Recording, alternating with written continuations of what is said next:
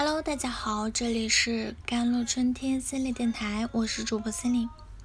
今天跟大家分享的文章叫做《人生荒年不可怕，可怕的是不能在荒年里生存》。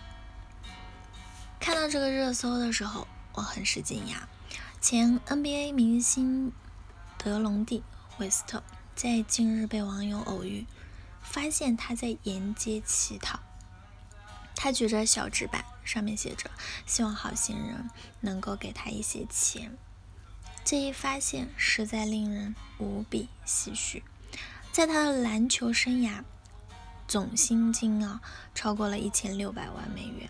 无论如何，也不至于沦落到沿街乞讨的地步。但事实上，韦斯特的落魄之前就有端倪。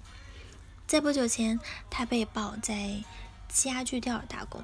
还在社交网络上求好心人士为他的孩子买药，他还被粉丝拍到在街头被人殴打，衣不蔽体，样子极其的窘迫。原本以他的条件去当个教练，指导如何打篮球，不是什么难事。可时运不济，美国疫情的爆发加剧了他生活的艰难，从天堂跌落到泥潭，不过是。转瞬之间的事情，可见人不可能一辈子一帆风顺，有起有落才是生活常态。二零二零是真的难，风头十足的球星会沦落到街头乞讨，而普通人也在这艰难的世道里奋力的挣扎着生活。我不禁想到了这几天的另外一个新闻啊，广东佛山。一名男子在工厂自杀身亡，一条鲜活的生命，一个家庭的顶梁柱，就这样猝然的离世了。男子留下的纸条让人唏嘘不已。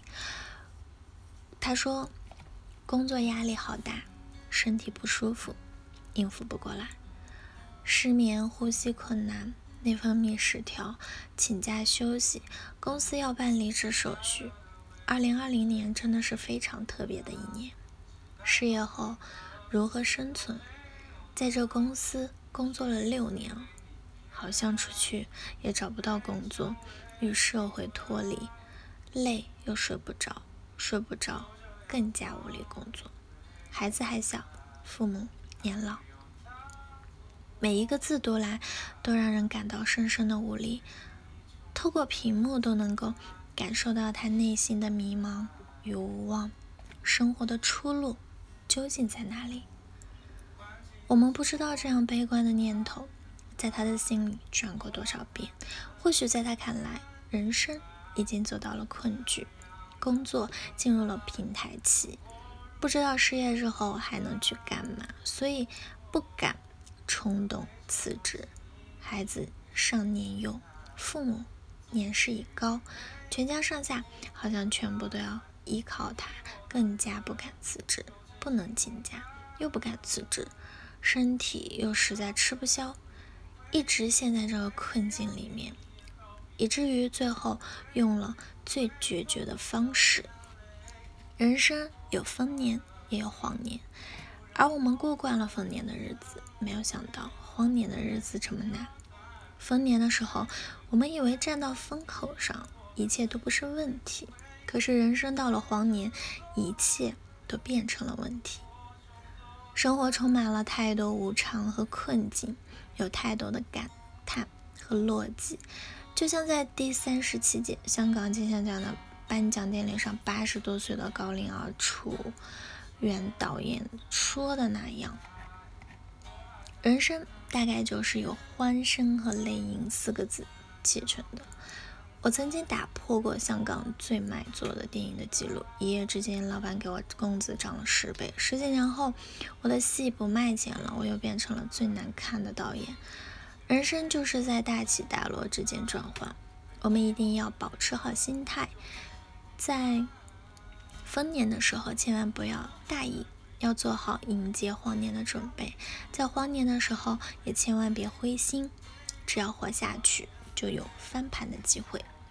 很多时候，我们在当时觉得翻不过去的大山，可是多年之后再回头看看，那其实不过就是茫茫人生中的一粒灰尘。深陷黑暗和困境的时候，觉得人生毫无指望，觉得放弃生命才是最好的解决方式。可坚持下去，你总会发现，命运自有它的安排。丧并不可耻。在困境面前，害怕和担忧，这是人之常情。但还有一个词叫做“恐而不惧”，也就是说，你会害怕、担忧，但你不会惧怕到放弃、投降。这其实是一种勇敢。明明知道自己会害怕，但是你还是在害怕中勇敢的行走。这其实就是一种。敢于直面惨淡的人生，敢于正视淋漓鲜血的勇敢。是的，失败和挫折、恐惧和害怕可能会蔓延你的一生，这就是人生的真相。